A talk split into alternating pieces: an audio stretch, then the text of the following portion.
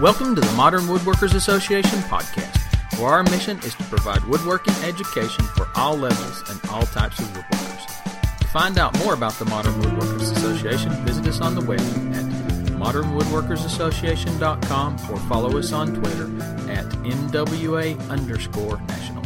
Now to our host, Tom Iovino, Dyami Plotke, and yours truly, Chris Adkins. Hello, ladies and gentlemen, woodworkers of all ages. This is the 64th edition of the Modern Woodworkers Association online discussion about all things woodworking. I'm Dyami Plotke of penultimatewoodshop.com, and I'll be your host today, filling in for Mr. Iovino, who is uh, out gallivanting in southern Florida, if I understand right. This episode of the Modern Woodworkers Association podcast is sponsored by the Gorilla Glue Company for the toughest jobs on planet Earth. Now, tonight I'm joined by my normal cohort, Mr. Christopher Adkins. Chris, how are you? I'm good, Dyami. How are you? But I, I've just got one question for you. Okay. Are we doing number 64 or 65 today? Today is number 65. it is number 65. So um, thank you for that uh, that minor correction. But you know what? 64 was a very good episode with 64. Mr. John Steffen. So I would highly recommend you go back and listen to 64. That's right. I agree.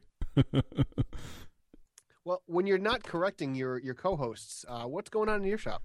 Um, I have um, I have been out of town almost the entire time since um, since we recorded 64. So um, so I've actually been out of the shop and, and so haven't been around with Thanksgiving. We uh, we went down to Florida and then uh, I had a uh, had a, a death in the family, so uh, traveled up to North Carolina and spent some time up there. So um, I, I understand based on a little talking talk we had before the show started that when you went down to Florida for, for your Thanksgiving vacation, you sold off all your tools and just packed up a couple hand tools into a bag, and that's your new shop. That's right. I, I had my mobile shop, and so I sold everything so that I could afford my, my mobile shop. Um, no, no. Basically, I I knew that I was going to be gone for a week. I knew I was going to be just hanging out on the beach. It was wintertime, um, a little colder out, and you know, just had a little bit of time to relax and, and not quite as crazy as some of our uh, our trips down. So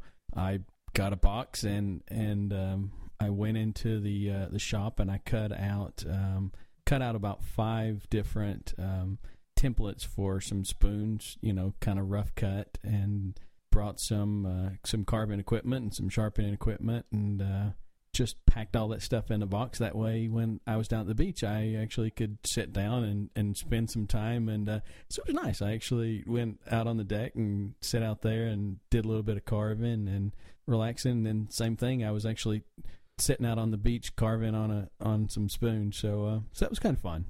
And now, with your abbreviated vacation, were you able to get much work on the spoons done? I was able to get a couple of spoons finished. Um, one of them turned out real nice. I did a kind of a stir spoon, and and that um, that turned out real nice. So yeah, Are I'm- these are these going to be gifts? Are they going to when I come over when I finally come over your house? Am I going to have to eat whatever it is with just a spoon? I mean, what are you what are you going to do with all these spoons That, now? that's right. It's, we're only eating with spoons in my house now. Um, no, when when I, I, I know for the past two episodes I've been talking about making spoons, so it's it's become a little bit of a. Uh, yeah, now you've made what five or six? It's a whole lot of spoons. I've made a couple of spoons here, but that's obviously not too many. But um, no, it, it, it, it's it's two things. It was um, I do like carving, so it was you know spend a little bit of time carving, and then it's a little bit of a um, a little bit of a, a function in design and just kind of playing around with some different ideas that I had and and seeing how those translate out. So. Uh, you know, I had quite a few, several different little ideas and stuff of carving and, and how to come up with those and, and you know see those those out in the carving. So, uh, so that's part of it. Um, and yeah, it, it's you know, of course, I carve one, and several family members just like, oh, you know, I want one of those. So, uh, so I've I've made a few commitments to uh, to to give a few to to some family members. So, um, Ah. so yes, I am carving some spoons just so that the family's got some. Um, so I gotcha. Now, with the um, the ideas and the carving techniques, is it just as simple as you have a bunch of ideas about how to make different spoons, or are these carving techniques that you want to use on other types of carving, but that the spoon is just a convenient means of trying it out and and and honing your carving skills? both. Um, I I've always liked to carve, but I I tend to not carve as much as I would like to. Um, so part of that, yes, is is just improving on my carving skills. So it's Okay. a little bit of an exercise in just you know carving more and spending more time doing it. And uh, yeah, and part of it was just I did have some ideas and stuff that I'd saw in some different spoons and just wanted to see how those were made and kind of you know work through it myself. But uh, really, a lot of it is just kind of practicing my own techniques.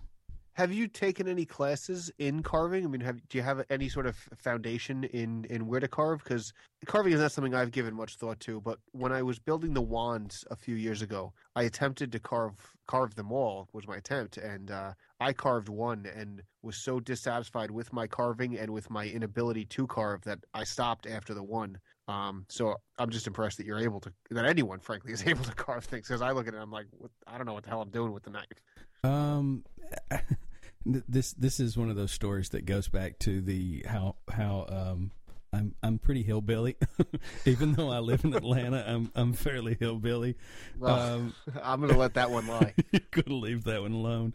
Um, obviously, with my accent, I'm from the country. Um, I grew up in the mountains of North Carolina, and when I was a kid growing up, every Sunday we went to uh, we went to dinner, and it's uh, up there. I don't know why we have we have dinner and supper instead of lunch and dinner. I don't know. It's just the way it is. So lunch Okay. for us, we would always go up there on Sunday and, and have have lunch after you know church and all that kind of stuff. I guess people would go to, and so. Um, one of the things that, that the men in my family did was after we finished eating, we would all go down to there was a, an old cinder block garage that was out beside the the barn, and uh, we would all go out there and sit. And there was some some firewood that hadn't been busted up sitting on the ends, and we would all sit out there, and everybody would talk. And when they did, we always you know everybody had their pocket knife, so you would sit there and and just kind of whittle and carve. So. Um, so actually, the really the very first woodworking that I ever remember doing in my life was carving. So, Okay. So it's not something I've done a lot, you know, in the past few years. But you know, growing up, I spent you know a lot of time using you know a pocket knife just to kind of carve a little bit. So um, so it's not something I'm unfamiliar with at all. Um, it's just I haven't done much of it in a long time. So Gotcha.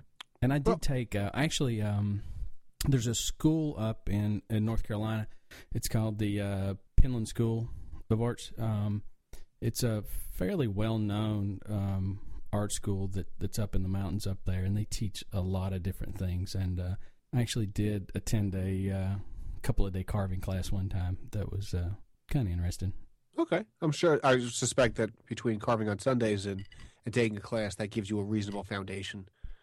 Um, and then, like anything, once you have the foundation, you just kind of go off on your own and figure out your own method. Yeah, just spending some time on it. But one of the things that I, I was going to say that, that I have got out of um, of this is, um, with it being a spoon, is I really had a lot of debate over the finish on it. Okay. Um, you know, obviously I didn't want to put like a polyurethane or something like that on it.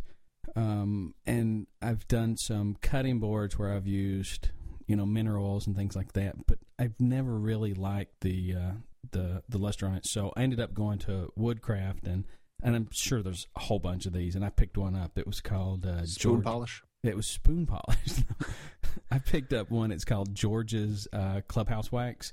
Um, Okay. and and it's it's basically beeswax and and uh, and mineral oil. Um, I I don't know if there's anything special on it. It says that they you know they're supposed to double filter the beeswax or something. I don't know. I'm sure that there's a thousand others you can get just like it. But I've really been impressed with how um how good a finish that that beeswax and mineral oil mix um, does on it. You know, just a really smooth, you know, satin finish, and um, seems you know seems pretty good. Good finish. So I've been pretty happy with that too. Well, that's good. Yeah. So Excellent. so that's most of what I'm doing right now. Um, the only other thing that that I've kind of um I've I've got working on is you know I started the tablet holder I had forgotten about the tablet holder. Yes, and I had the tablet holder, and so what happened was I've got some some coins from when I was in the military that I wanted to put on there. And so I've really kind of had a hard time going through because the, the Forstner bits that I have, they're just not random enough, and there's not enough sizes in those to to really make a nice tight fit. So I went out and went to Woodcraft, and they had they had some some of the bits that's got that you put them in basically a drill press, and it's got an arm that kind of comes out, and you can slide that. But you can't adjust it down to less than about I don't know. I think it was an inch and three quarters or an inch and quarter or something like that. Um, okay. So it's just not small enough. And so when I was driving up to North Carolina on or Saturday, I stopped by this little antique shop that I, I stop at up on the, the border up there, and they tend to have a lot of hand tools. And they had a they had a they had actually it was made for a brace, and it's it's an adjustable. It's a you know you can basically adjust the bit to the mm-hmm. whatever. Width. I know the type of bit you're speaking. Yeah, of. and uh, and so I found that, and I think that's going to work perfect for it. So uh, so that's that's kind of the uh, the last thing it's, in finishing up that. It's almost like an auger bit, and that outside cutting edge is a little adjustable. Right. It's got a it's got a screw that you can you know kind of loosen and slide that back in. Mm-hmm. And this one's actually got two different. excuse me. It's actually got two different bits, so you can. I, I don't know. I think you can probably adjust that thing up to. I, would say probably around an inch and a half to inch and three quarters, based on the the larger one. If you can slide that one all the way out. Um, so this that's kind of fun. That's that's going to be. Um, I'm anxious to see how that that works out, and uh, I'll probably test it on something before I throw it on on on here. But uh, that'll kind of wrap that project up for me. Now, with it being used, do you have to sharpen it? Does it come sharp? I'm sure I'll have to sharpen it. Um, when I found it, they had they actually. Um, I don't know. You wouldn't think that would be like a very common, popular one, but I, I bet there was 15 of these in the box of it. So I mean, there was quite a few of these these in, and so I picked the sharpest one out of the the group. But I still think I need to sharpen it just a little bit. Okay. Yep. You do that with files? I would think I will probably use files, but um, that that kind of brings me up to another thing that, that I just actually picked up today. So I guess I could try it out on it. Um, today I I was um, I've been looking for um, for a belt grinder for like you know knife making and things like that. And so I was looking on on Craigslist, and I found a jet uh, sharpener. Uh, it's made like the the Tormex. Okay. And uh, found a pretty good deal on it, and it was a local guy here in Atlanta, and so I um, went out today and went and took a look at it, and um, it looked great, and ended up picking it up. So so I'm I think it's you know I don't I I like hand sharpening um, for you know things like my my plane irons and chisels and things like that. But you know for carving tools and things like that that's got some curves on it. Um, I think this is going to work out pretty nice. Plus, I like the uh, the leather strap on it. Okay, you think you think the the that wheel will be easier to sharpen carving tools on?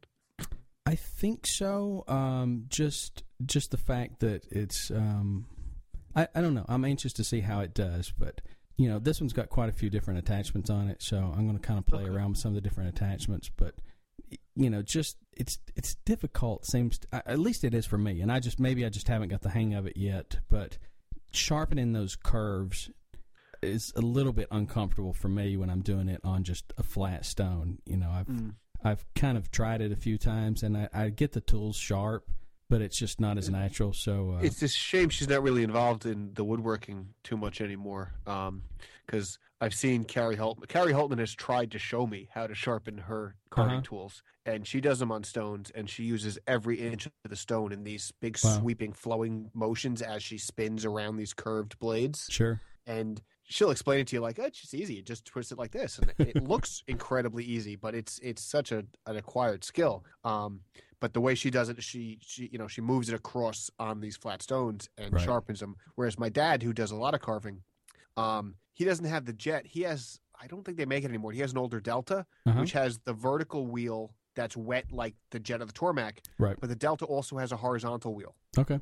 Uh, it doesn't have a strop. It's got the it's got the two wheels, and honestly, I don't know how he takes these curved pieces to the machine, but I know he does all his sharpening on that machine. So yeah. there's clearly a way to do it. I just don't know how.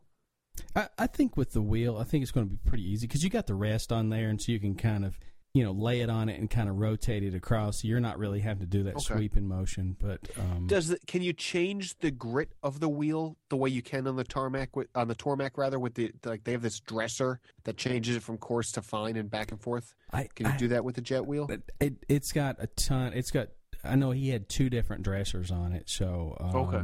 You know, I, I haven't spent that much time on. Literally, I picked it up this morning and and haven't even taken it out of my truck yet. So Oh, fine. so so I'm going to have to do some experimenting on it. But um, my understanding is that yeah, I, th- I think you can. You know, it, it's pretty much the same.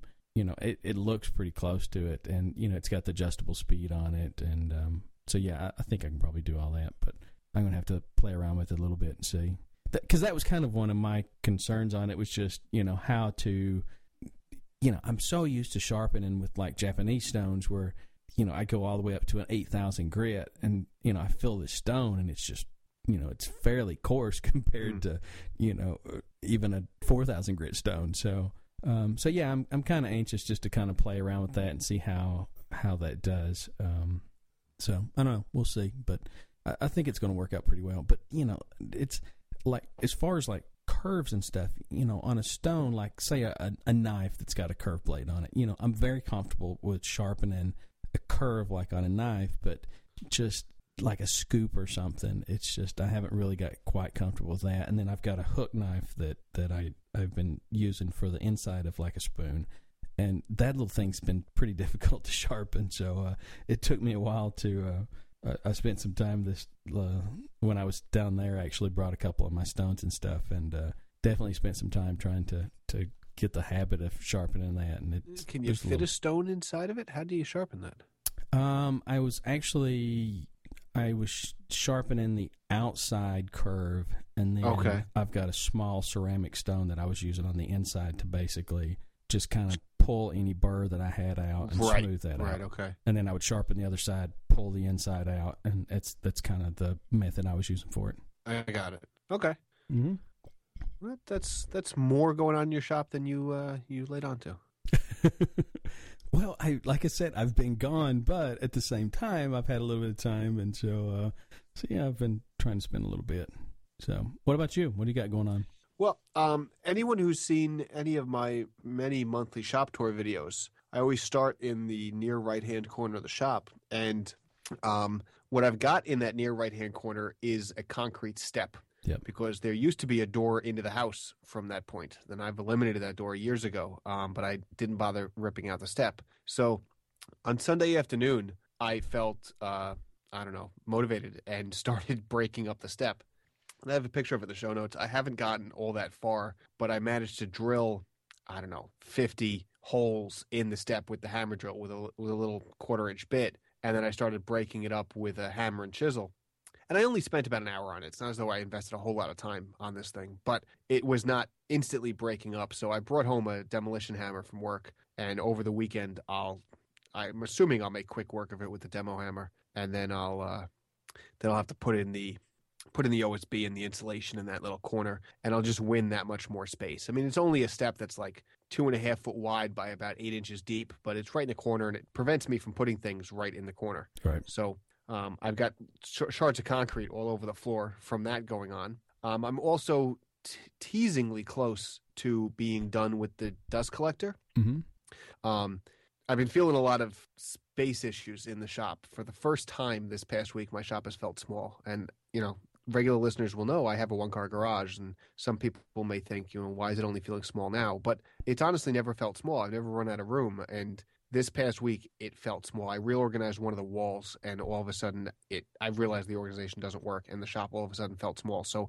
one of the things I wanted to do was get my older dust collector out of the shop because there was no reason to have two of them. So I had a, a, a friend of mine, another woodworker on the island. I gave him my old dust collector. So Mhm. now I'm down to just the new one. Uh, but that means I have to get the new one up and running, and I have no dust collection right now. And it's the kind of thing where once you have dust collection, I didn't have it for years, but I don't ever want to go back to not having it. So I'm Right. I'm stalling on projects until I get this dust collector going, so that I can I can start up the joiner and the planer and, and do some milling and, and make some serious chips. But I've I've cobbled together this uh, this DIY cyclone that I've got, and it's a it's a 20 gallon bucket I bought off Amazon that's connected to a Super Dust Deputy Cyclone. That's connected to the impeller from a Dust Boy dust collector I bought off Craigslist about five to ten years ago. That's connected to a Wynn filter. Um, and it, it's a it's a cyclone essentially, but it's all you know different pieces that I bought Right. independently and have connected together. So I've got the structure of this thing actually all built, and the original cable impeller because now the impeller is on top of this big tower. The original cable was about six inches too short to reach the 220 outlets in my shop, which were all by the floor. um, As many So- outlets as you put in your short one.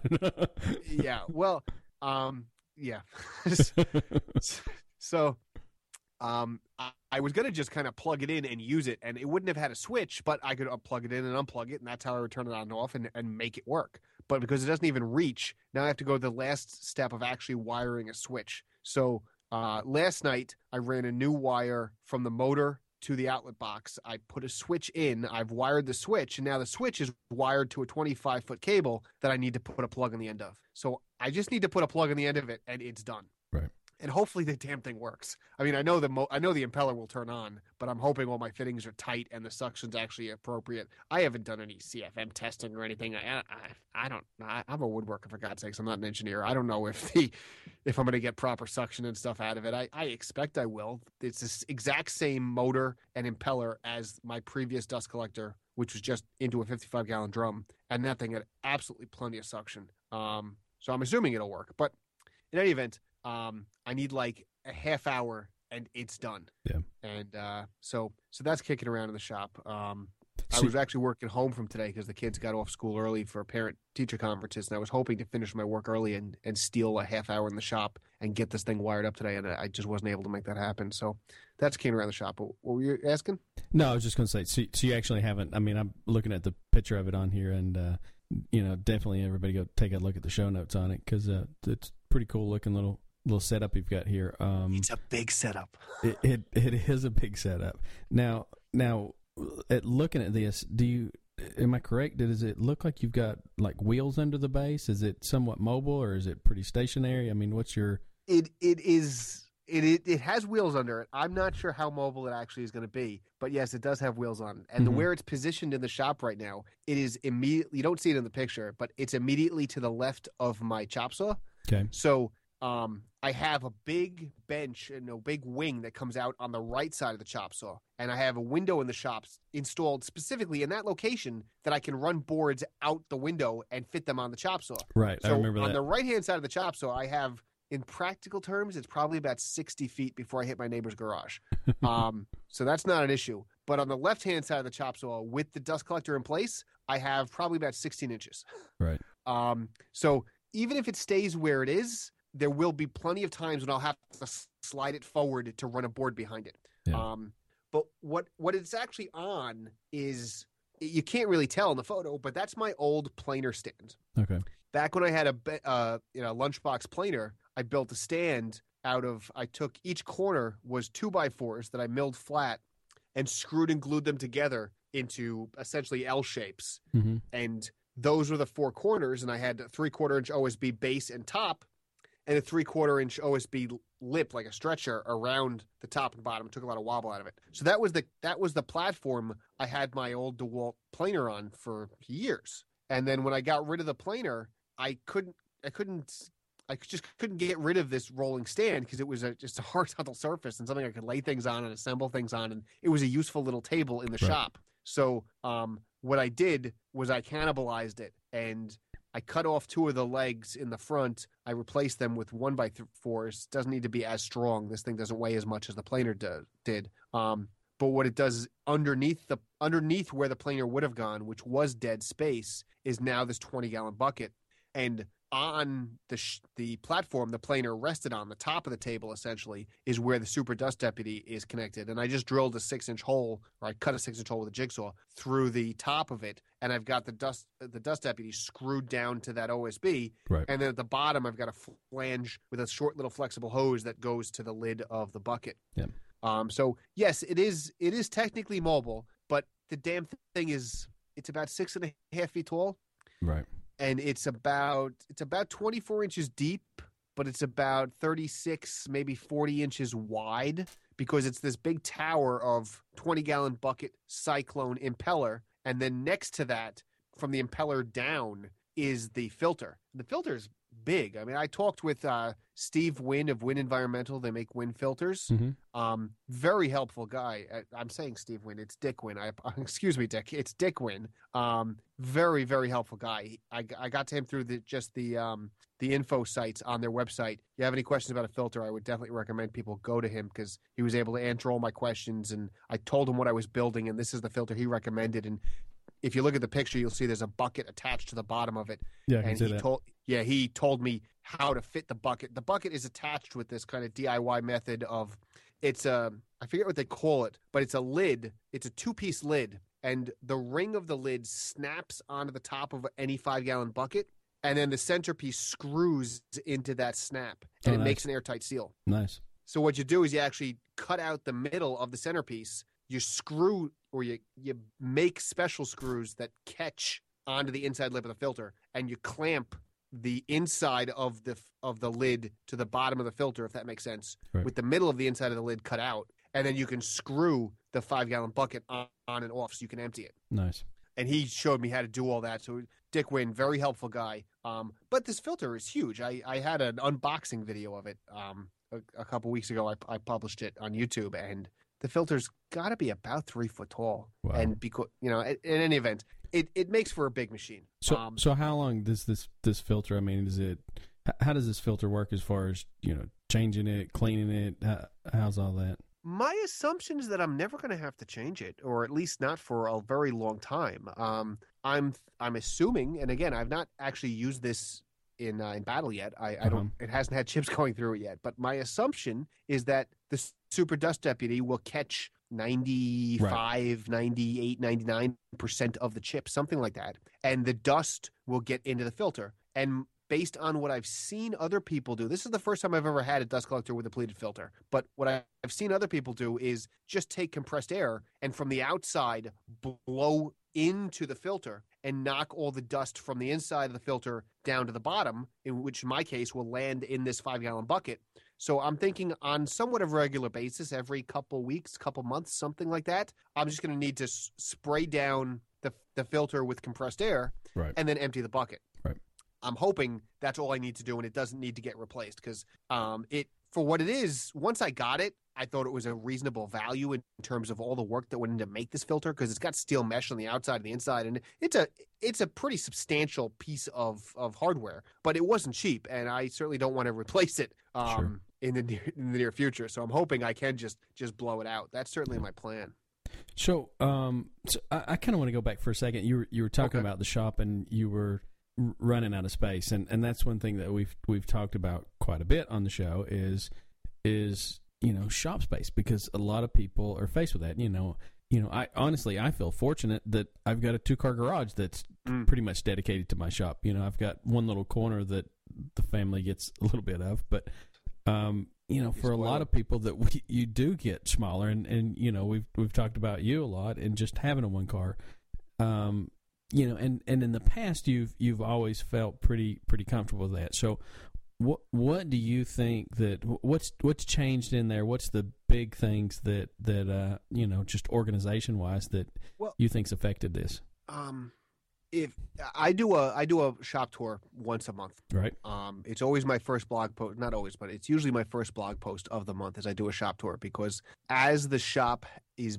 evolving and I'm doing work on the shop, I've tried to document it both for the record, people seem to enjoy watching it, and it's kind of motivation for myself to get something done so that month to month it's not not the same tour. So if anybody watches those tours, you can see the layout of the shop. Mhm. And the right hand side of my shop, um, as you can't come in, it was always that step the Right. bandsaw tucked into the corner there, and I would have to move it out of the way to use it. But the bandsaw was usually tucked in on the right hand side. Um, my table saw, and then there was my what I've always called the bastard tool cabinet, which is a slide out tool cabinet, Yep. and my my uh, my plane cabinet hanging on the wall on that on that right hand side.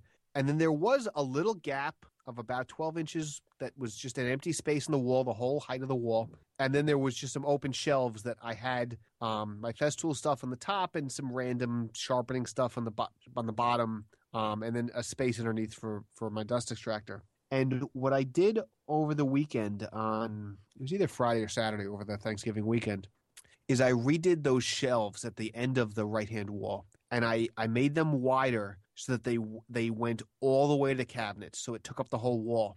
And I didn't really bring them lower, but by making them wider, they used to be even narrower at the bottom. By making them wider the whole way, I realized that as it stood, there was nowhere to put a piece of equipment against a wall. And I think that's what really made me feel the shop was smaller is um, equipment to put a piece against the wall. Because uh, right now, the shop is without a bandsaw because I, I sold my old bandsaw and I have my new bandsaw actually arrived today. It's Mhm. at my office and I need to figure out how to get it home. Um, the new bandsaw is a little bit bigger than the old bandsaw, but in terms of footprint, I don't think it's going to be too much bigger. I, I hope not. I, I guess I could have checked the measurements, but I don't think it's going to be too much bigger. It's got the mobile base, so I should be able to move it around. Um, so I should be about an equal there. But in my attic, I have a, a Jet 1632 drum sander that I bought new about f- five years ago. I think I've saw that in your attic.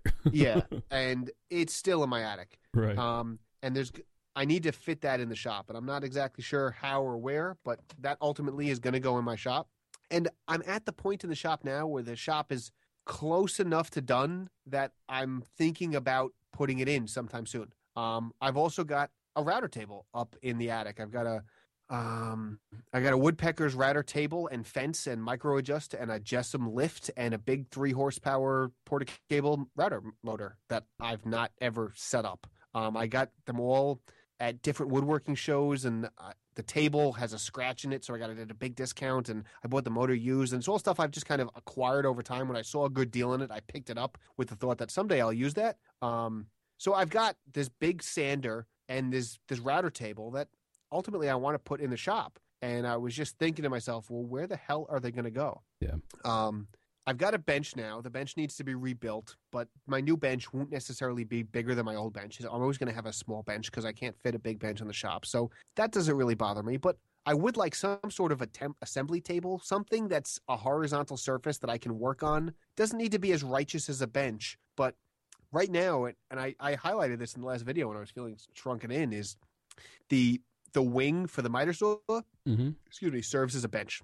The table saw serves as a bench. Every once in a while, I put stuff on my joiner because there's just no other flat surface to put things on. Um, so you know, I mean, I think that's a fairly common thing. I mean, that was one of the things I was going to say today. Is uh, when I went over to um, to to pick up that that jet sharpener, um, the the guy Martin, I went over to his shop, and you know, he had a, fairly you know fairly small shop. It wasn't a huge shop, but it wasn't tiny. Um, and and I was noticing his shop, and it's always nice for me to go into somebody else's shop and see their setup and stuff. mm, And that is of- always nice. yeah, one of the things he had was he had he had a SawStop, you know, had a really nice SawStop cabinet saw there, and and he had a, a side feed table on it, you know, to where he could kind of hold his, uh, you know, basically to catch any any bigger sheet goods or something for the, the Mhm. edge. No, of it. my, my dad has one on his saw. I, I, I know exactly what you're talking about. Well, the side feed was actually his um, router table. He just Okay. he made his router table. He he made his own router table. He made it the same size as the the cabinet saw, so that he could actually bump it up to it. So it's dual purpose. You know, now he's got he's got a router table that he can work on. Um, if he needs a side feed for the table saw, then bam, you know, he drops everything off the, the router table and, and there, so it's multi-purpose. And I think that's kind of an important thing that, you know, you've got to look at when you've got a smaller shop. Um, is, Mm, no, I, I agree. I've recently been rereading. Um, it's now it's probably every bit of ten years old, if I had to guess. I don't have it in front of me, but Matthew Teague, um, Uh-huh. former editor of Pop Woodworking, former associate editor, I'm not sure what his title was at Fine Fine. Woodworking. and now um, Springhouse. And yeah, now he's with Springhouse Press, uh, Mhm. publishing some really cool books. I'm loving. I'm absolutely loving uh, the the skateboard book. Yeah. Yeah. Um, but eh, regardless, I digress. Uh, Matthew Teague in Fine Woodworking about a decade ago had an article about his shop. And he's had a couple of articles in Fine Woodworking about his shop because when he was an employee of Fine Woodworking, he lived in Connecticut and he had a one car garage shop. And then after he left Fine Woodworking, he moved down to, I want to say, Tennessee, and he built a shop from the ground up. And he wrote an article for them about building a shop from the ground up. So he has a couple of shop articles. But if you go back to his one car garage article, it's a really good article about how to fit things in a garage. But I reread the article today, and all I could think to myself was he has like two thirds the power tools in his shop that I have in my shop now, and I want to put more in. Right. Um, so, uh, not to you know, I, I honestly think I've come up with some more space efficient ways of fitting things into my shop than he did. But that being said, as efficient as I'm being, I think I'm I'm reaching the limits of the shop. So one of the things he did is he had uh he had 50, a 52 inch fence on his table saw when he moved in, and he cut it to be like 36 so that the wing, you know, so he could put the table saw against the wall and the wings wouldn't make the table saw stick out so much. Right. Um, and I have a 36 inch fence on my table saw. I have a Delta contractor saw, and I'm seriously thinking of cutting my wings so that it only has 24 inch rip, capacity because I have a track saw and I have a table that I drag out in the driveway to cut down sheet goods. So it's not like Right. I'm moving full Right. sheets of plywood over my table saw. Um, and if I were to cut that, I would only win a couple inches, but then every couple inches count. That's I'm- what I'm saying. It makes in a difference in a small shop. Exactly. I'm in a space that's less than 200 square feet. So um, those couple inches are going to be important. Another thing he did, which is really smart, but I don't want to admit that I've made a mistake by picking up a router table and a router fence over the years that don't work this way. So I'm going to try to make what I have work, but I may ultimately have to do what he did is he had the in this article, he had the bench dog router table. But bench dog at least at the time he wrote the article, he says is the only one available. Maybe there's other ones available now. I don't know. I haven't looked myself. But they had a router table that fit into a table saw, but it was the only one he saw that, that went on the left of the blade. Hmm. Um, so it would replace the wing on the left side of the cabinet, not the right side of the cabinet, and not that extension wing between the fence rails. Um, because almost every So you actually take the wing off on the left? yes, you take Oh wow. You take the uh, you take the factory. You know, every basically every cabinet or contractor saw has factory wings on the left and right, and the cheaper ones are stamped steel. The then you get like the ones that are like uh, they're cast iron, but they're hollow. Like Tom's old Ridgid saw has these. You know, it's this open weave pattern. And then you get most saws, which are just cast iron tables, and they extend the table surface on the left and right. Right. So you would take the cast iron wing on the left of the saw off the factory one, and Bench Dog's router table is cast iron and replaces that wing on the saw. And it has a has a removable fence that hangs underneath that wing when it's not in use. And when you're going to use it, you snap it on, and the router is on the left of the blade, not the right. Because in Matthew Teague's shop, the saw was pushed up against the right hand wall, so you couldn't actually come around to the right side of the saw. There wasn't enough room in the shop to come around to the right side of the saw to use what's the most common uh, s- table saw mounted router table in between the fence rails on the right hand side. Um, as a rule, I don't like those dual purpose tools. I want to be able to leave both set up, but uh, you know, I have a 190 square foot shop. I don't necessarily have the luxury Right. of having you know independent everything. Right. So, reading this article today, I was thinking to myself, I may have to go that route, um, and build my router table into my into my table saw. Because right now, I have an. It was actually my graduation present from college. It was the benchtop Porter-Cable router table. Huh. And it was the old, I don't know the model number. I should know. It's like 690 or something. It's the old Porter-Cable, one and a horse, one and a half horsepower router motor and I got the set where the same motor switches between the D handle fixed base, the plunge base, and the router table. And that's what I use as a router table. And it's I usually end up doing it in the driveway, which means I'm limited to non-winter months. And I set it up on my um I can never remember the name of the table, but that big folding table I have that I use all summer. It's it's great in the driveway, but it's an okay router table. It's not a great router table. It has a terrible fence and I own all these pieces to make a really nice router table. I've just never gotten around to it, never had the space for it. Um, so I have this emotional tie to building an actual router table because Right. I have the pieces. Right. But when I look at the space, I I might be better off just you know selling what I have and getting the one that fits into the table saw because it's it'll it won't take up any more footprint. And it would be right now having uh, having a router table that I need to break down to use the table saw would still be more of a permanent router table than what I have now, which I have to drag down from the attic. Um, so I don't know that reading after I felt constricted in a space, I I, I knew that article, so I, I pulled out that article and I reread it, and I was looking at some of the methods he does, and some of the stuff he does in the article is really impressive. And if you have a one car garage, absolutely look up the article. It's on the Fine Woodworking Archive. You need to be a member to find it, but if you're a member, frankly, you should be a member because the archive is fantastic. And you look up Matthew Teague One Car Garage, you'll find it. Um, I happen to have the one of the DVDs from Fine Woodworking that's all the articles. I think mine's a 2012 or 2013. It's not the newest one. It's a couple years old. But this article, like I said, it's it's about eight, ten years old, something like that. It's an older article. It's a it's a great great article. So if you have a one car garage or even a two car garage, some of the stuff he says in it is is really um really smart in terms of space usage. And uh and I want to set up my drum sander, so I got to figure out how I'm going to fit it in. But anyway, that's why. I've been feeling feeling constricted. It was just I, I took these photos. I, I posted them on Twitter over the weekend. I, I took photos of this finished wall, and the second I looked at that wall, I just felt like God, I'm out of space. Right. But you know, I mean, ultimately, I think we all run into that. I mean, I, I run into that with um, you know, with with my two car.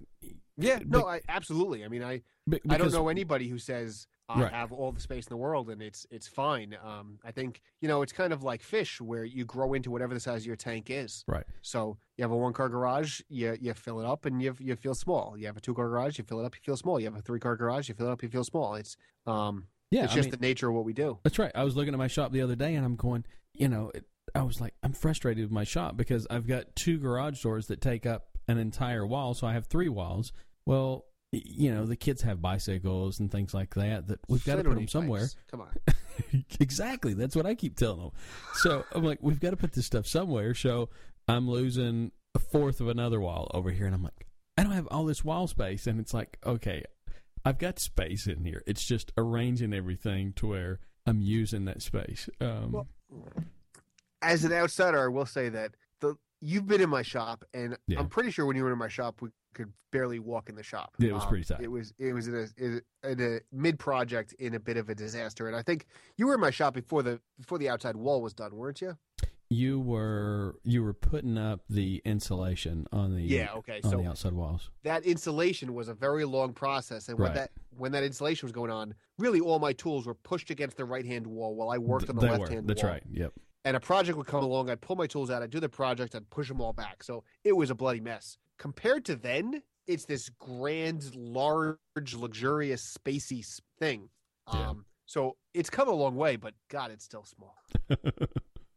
no, I, I get it. it it's it's uh, you know, but ultimately, I think it, it comes back to, to like we said is is just you know organization space where to put things and you know obviously there's challenges involved with a smaller shop but you know at the same time i've i've said this a thousand times on here and and i've i've met people out that that that occasionally will listen to this podcast and they they laugh at this statement. But when i talk about you know like my dad's shop where it's you know 50 by 100 and and Mm. complain about his shop. But you know it it really is there there's there's a happy medium in a shop you know. It's you know a huge huge huge giant shop is not the best thing in the world to have. Um you know Mm. it's it's really a decent sized shop that you can organize and and put things to where you, the workflow goes along easily to where that you can Yeah. move from one Yeah, tool to the next and and have things to where you're not walking halfway across the shop to get to something you know you've got something that's that's comfortable for you to work in and and a lot of that depends on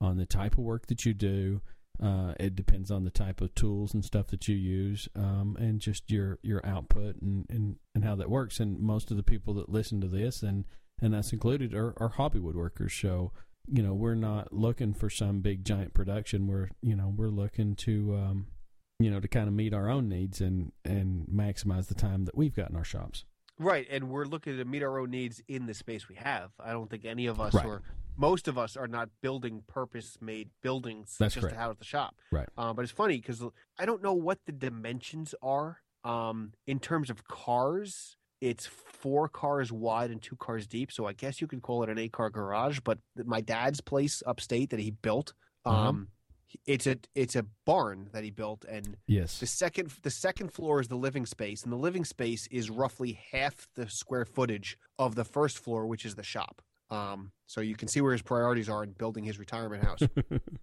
and he was up there. He went up there Thanksgiving night. We all had Thanksgiving at my uncle's house, and right after dinner, he drove upstate, and he didn't come home till yesterday afternoon. So he he he took an even longer weekend and spent the weekend up in his shop. And he hasn't been up there in a long time, and he was setting a lot of stuff up, and he has cabinets, eh, shop cabinets around his miter saw that he finally finished that he built, he started years ago, and doing a lot of shop setup. And it was funny because he called me last night when he when he finally got home, and we had like an hour long discussion over the phone about different shop setup and he wants to come over over the weekend to look at my shop and see the way I've set things up. I mean, there's no no comparison in the size and right. just the the physical volume of equipment we have, but um he's finding, you know, just workflow and usage and having things where you can reach them. It doesn't matter how big your shop is. You need to pay attention to those things. Um Well, and and the smaller the shop, the more you're going to pay attention to those things. Well, ex- exactly, because that's what he found was he's in this big space and he's got stuff all over the place, and he's looking to figure out how to set it up into feasible workstations. And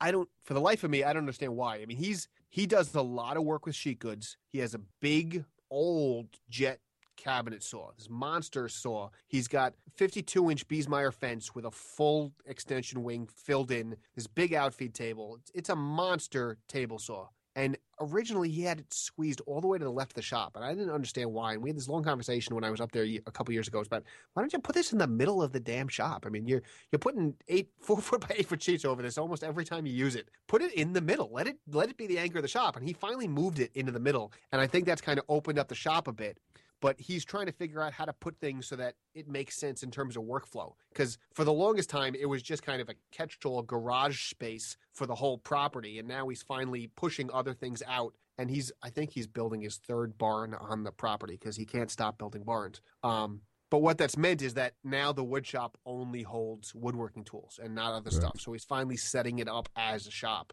And and you're right. You, no matter what the size is, if it's too big, it's too small, or somewhere in the middle, um, it's about workflow and about making sure that things are set up logically and efficiently. Yep. Um, so that is what's up in my shop. um, we'd be remiss if we didn't talk about what's up in Tom's shop because um, though he's not with us, Ah, Tommy boy. yeah, Tommy, from what our- I understand, We got a birthday his new table saw is on its way, Yeah. and um, Tom just picked up a new uh, new Laguna Fusion table saw, and I'm very eager to to hear what he has to say about it because I don't know this for a fact. I should have probably looked it up. What I under from what I understand, looking at it, the Laguna looks to me like a hybrid saw, and I don't I don't know whether it's a hybrid saw or a true cabinet saw, but Hmm. the uh, uh, the body looks the body is all, has has sheet metal clearly, and it's not cast iron. But I guess most most cabinet saws are not cast iron. So I I'm intrigued by this saw. I guess is, is what I have to say. I don't I don't know enough about it, but it, it looks like a well made saw. Much of the Laguna stuff is very well made. So I'm I'm very interested to see what he thinks about the saw once he gets it set up. Yeah, I'm I'm curious because um in talking to Tom a while back, he was mentioning that he was going to get a hybrid. So um, Okay. I really haven't looked that particular saw up. I was actually trying to see if I could pull something up on it real quick, but um um I I do know that he was he he said he was going to get a hybrid. So whether that one itself is a hybrid or not, um I don't know. You know, it's um you know, I, I've I've saw saw the saw. Haven't used one myself, but um, you know, I've Have used, have you actually put your hands on it? I no, I've I was never gonna say even I, touched I haven't. I've I've used you know the Laguna bandsaws um, Okay. several times, but I've I've never used their um, their table saws. So um, what do you think of the bandsaws? Um, I liked the bandsaw. I I used. Um, I've got uh, a buddy of mine's got got one of the bandsaws. Um, and then I've used them at Woodcraft a couple of times, and I don't know a couple other places. Um, I I I like them honestly. I mean, Good.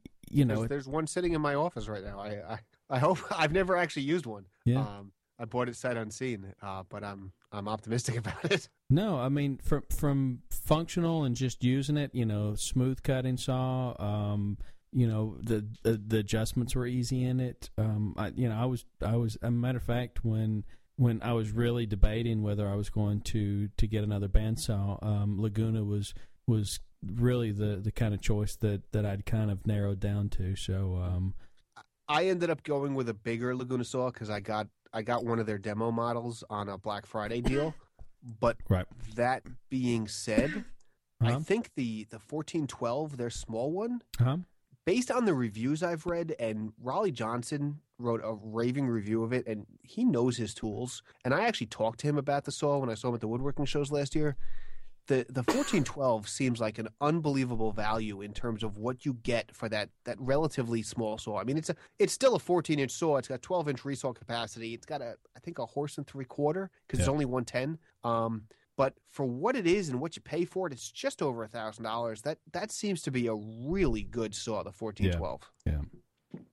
Um, but anyway, so we hope uh, hope by the next time we record, Tom has his saw and can tell us about how well it works. But Yeah, I'm That's- anxious to uh, anxious to hear. to. But unfortunately, Tom is the birthday boy today, so we would all sing happy birthday to Tom. But okay, I tell you what, everyone go and sing happy birthday to Tom right now. Okay, thanks for that. I appreciate it. Yeah. yeah, thank you. All right. Um, so that's enough shop talk. Um, I want to talk about uh, blog posts that piqued our interest over this time. Um, coming up this Friday, the 6th of December at 8 p.m. Eastern, is I don't know what number it is. I don't want to call it the third or fourth or fifth annual, but it's the 2014 Wood Whisperer Holiday Bash. And uh, for many years running, um, Marc has had a holiday giveaway bash uh, where he's had, I think it's been open to everyone, not just guild members. No, it's. Um, I was going to say in the past, I know it's been open to everyone. So Yeah, okay. So it's just it's a live broadcast, and he has lots of lots of giveaways, and there's just lots of chat, and it's it's a really really nice conversation. Um, I know if if I'm not mistaken, a year or two ago, Mr. Adkins, you you won some sandpaper from I him. I did. A matter of fact, I'm still using some of that sandpaper. So uh, yeah, it, it's a it, it's a very uh, it's a very cool little deal. Um, you know, most little deals like that that's some kind of little live. I I'm, shy away, but um, I've actually Marc does a fantastic job with that. So um, the, the I highly recommend it. What brand of soap of wood of uh of sandpaper was it? I knew you were going to ask me that, and Yeah. I cannot remember to save my Okay. life. Well, anyway, I, I've I think I've tuned into two over the years. Um, being the live broadcast, I know he's given away like classes at um, at the Chidwick School Yeah. and and all all sorts of stuff, and it's it's a really nice conversation because it's a live thing. So uh, tune in, and this year he's merging it with his Wood Whisperer live meetings. I think it's something. I think they've only done like three or four of them so far, but he and Nicole are working on these once a month live meetings to just the general public besides the guild. Right. Um, so the December Wood Whisperer live meeting is going to be melded with the holiday giveaway bash, and they're calling it the Wood Whisperer Holiday Bash. And again, that's going to be on Friday, the 6th of December at 8 p.m. Eastern. And we'll have links to the show notes. But if you just go to thewoodwhisperer.com, I'm sure there'll be links to it, and uh, you can join in. And it's it's a good way to spend an hour, hour and a half. It doesn't go that long, and it's uh, it's not a bad way to spend a Friday night. So make sure that you bring some eggnog and I don't know, wear like a Rudolph sweater or something. Yeah, yeah actually, yeah, it's funny you say that because uh, Saturday night the kids are going to the grandfather's house, and my wife and I are going out with our friends for what is apparently going to be a bad Christmas sweater night on the town. I, I really uh, I, I s- I saw some. We're trying to go for the R rating here. I saw some holiday sweaters the other day, and and it's like the humping reindeer or something like that. You know, it's not completely obvious. but, you know, when But you look at I, it for I think it was on. Facebook. My wife showed me this picture of it was uh, it was a snowman and a Santa figure, and the way they were set next to each other, it didn't leave a lot to the imagination. It was uh, it was really really inappropriate. I'm like, I've But got see- to get one of these yeah, sweaters just to wear to a thing, just to see if anybody notices. I was really debating whether I should buy a bad sweater just to go out Saturday night, and I finally decided no, that was that. That would be a waste of money. But it, it is it's really tempting. I can appreciate why, and I'm all for a tacky sweater. But if you can only wear it one season of the year at a couple of events, it's probably not worth it. But if I could find like a tacky sweater that went all year, um, I have to believe that Tom's mom all, also listens to Wait Wait Don't Tell Me, and um, because she's the only listener we have. Any right. anyone who's listened to Wait Wait Don't Tell Me has probably heard the classic episode where Mo Rocca insulted knitters and talked about how homemade sweaters were really itchy. And then in a subsequent episode, they made him a sweater and brought the sweater in, and he complimented on how wonderful and soft the sweater is. And let me be the first to say that homemade sweaters are incredibly soft, and I'm not looking to insult or mean to insult any knitter. I you- love knitters. Are you trying to um, get your hands on some some homemade sweaters now? What? I, yeah, what I'm really trying to say here is, if anyone wants to make me a really tacky Christmas sweater, I will gladly wear it. I don't want to say 12 months of the year, but I will not limit it to just the Christmas season. we wear it it is one, cold. I will wear the tacky Christmas sweater. I uh my my my in-laws bought me um I don't know a couple of years ago a sweater with snowflakes on it and and my wife's like you have to wear that sweater and I'm like really do you see me wearing snowflakes so so I have I have wore this sweater one time every year to a holiday party with them and and I refuse to wear it any other time so so I, some will wear really my nice sweaters tacky sweaters me that I occasionally wear, so I understand. But anyway, we digress. Uh, I was going to say we here? digress. somehow we're talking about sweaters. And I'm supposed to be the one that keeps us in line. What happened here? Yeah, good job, Chris. Man. Well done. All right. So as we move past that, uh, we are going to hear just um, a word real quick from the sponsor and then um, going to move Yeah, on from that. Trust us, the the word from Gorilla Glue is a lot more relevant to your woodworking than a sweater is. Uh, this is actually informative stuff, and the glue works wonderfully. Ah, here we go. This podcast is sponsored by the Gorilla Glue Company. With a full line of tough adhesives, tapes, and more, Gorilla can help you fix, build, or repair just about anything. Visit GorillaTough.com to learn more. Gorilla, for the toughest jobs on planet Earth. All right. See how nice that was? And it was on topic, which is amazing, uh, especially on this show. I mean, we're never on topic, but this Never. is we're we're impressively off the rails. I may have Mm. to ask Tom to listen to this to, to reprimand us. You know what? I'm going to have to start missing some episodes just so that I've got the uh, some episodes I can actually listen to of, of us. Uh, of course, there's so many others out there I listen to, but uh, I, I never listen to It's us. worth listening to to the episodes. The problem is I know how the conversations go, so I never feel like they're bad conversations. But I actually do listen to every one and, and, and try to think about it and make improvements. Clearly, that's not working, but I, I'm trying. right. But anyway, now that we're through all that, um, let's talk about what's going on with the MWA because this Yes. is really the uh, the This exciting thing we've got going us. on is Yeah. we have adopted the last minute elf, which was Tom's baby last year, and now Yep. we're uh, now we're all running with it. Yep. Um. So, Chris, why don't you tell everybody about the last minute elf?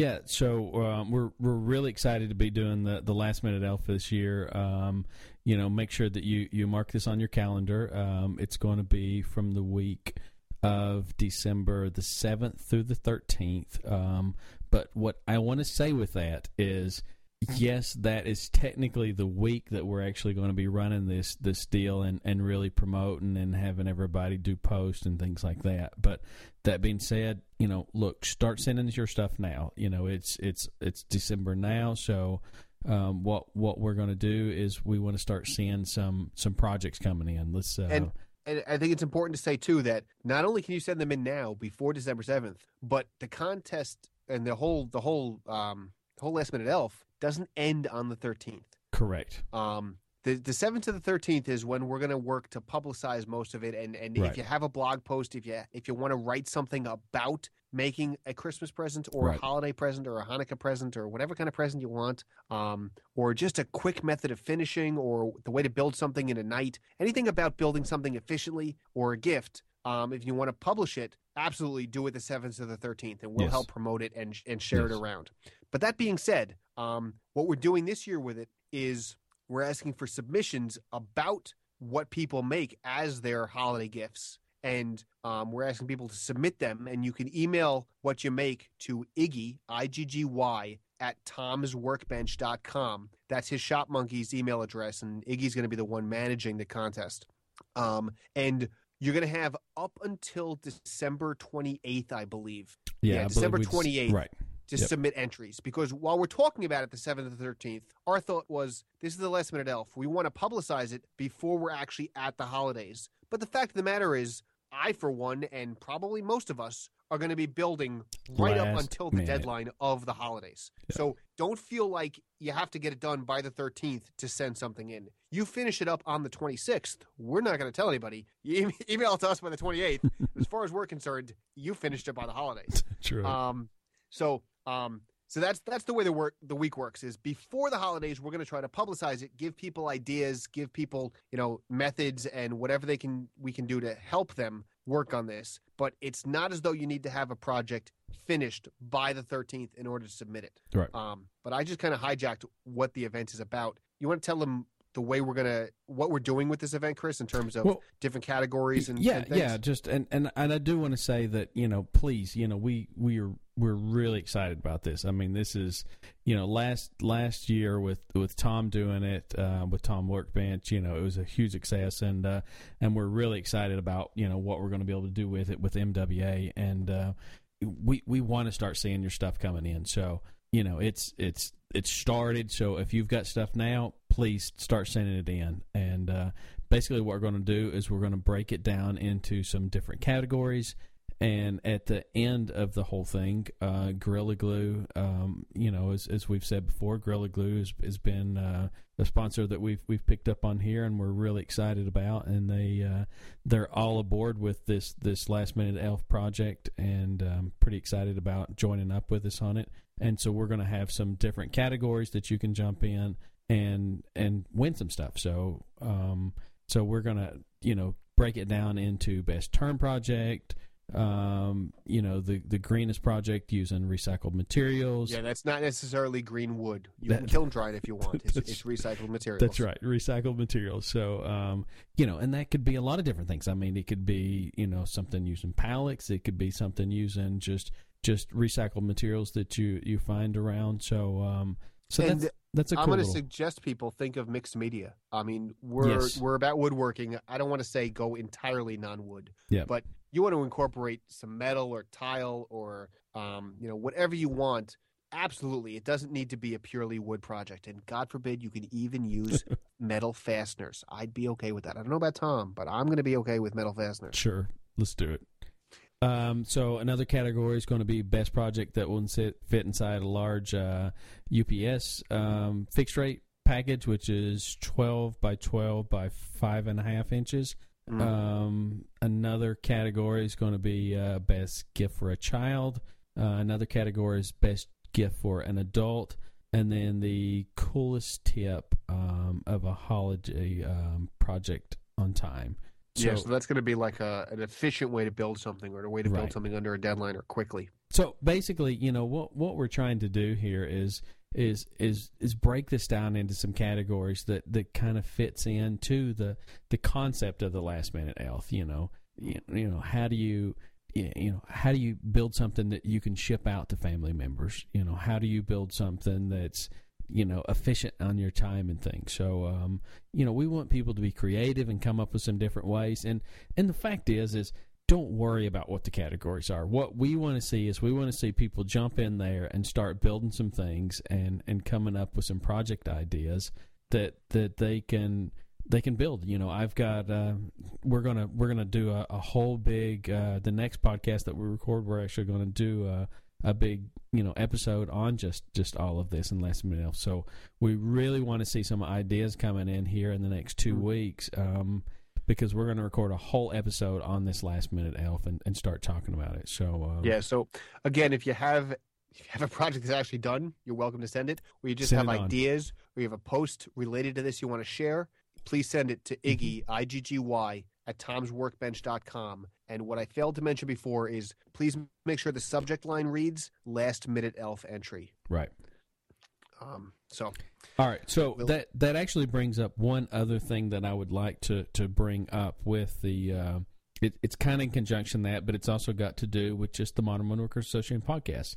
Um, you know, as as most of you you listeners, uh, Tom's mom, who's been listening the whole time, thank Um, you, Mrs. Iovino. thank you. We appreciate your only support. Um, you know, we we we we do try to make improvements in the podcast. You know, when we we we kind of joke about it, but it's really not a joke. When we started this podcast, it was we there was no intention of recording a podcast. It was just a couple of us guys recording uh, a review, and and we kind of got started with it. But you know, over time we we have tried to add things in, and so we're pretty excited. Right, you know, one of the things that I like, um, and and all of us like, is is interaction from from our listeners. Um, so what what we have um, recently done is I've I've set up a Google Voice um, account, and that we can actually take we can take voicemails from our listeners with questions and, and comments and, and things that we can play on air. So um, so I would love to encourage for you guys to, to be able to reach out and and call us up and, and give us your, your comments and, and let us know what your your thoughts are. So And uh, Chris, how would they do that? and so to do that, um, the telephone number that you can call and leave us a voicemail is 828 484 1874. So you can call and you can leave a voicemail, you can leave a question, you can leave a comment, you can tell us how much you don't like us, whatever you'd like, and you know what, we'll play it on air and we'll we'll uh so everybody can listen to it and we'll do our best to uh, answer whatever you got. So with this whole last minute elf coming up, you know what? This is a great opportunity to uh, to reach out and, and give us some of your ideas. Absolutely.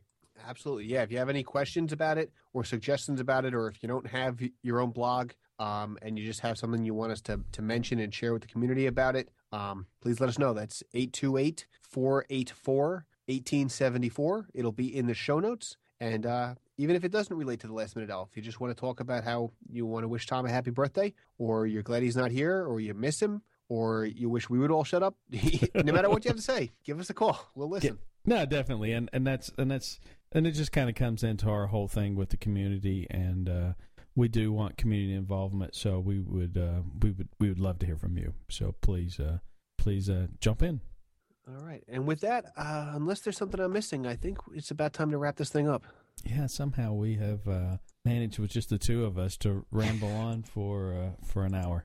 Yeah, we hope we hope you guys don't mind, but what we actually did was the conversation that Chris and I usually have after the show about what's going on. We just kind of made it the show this week, so hopefully that was uh, somewhat enjoyable.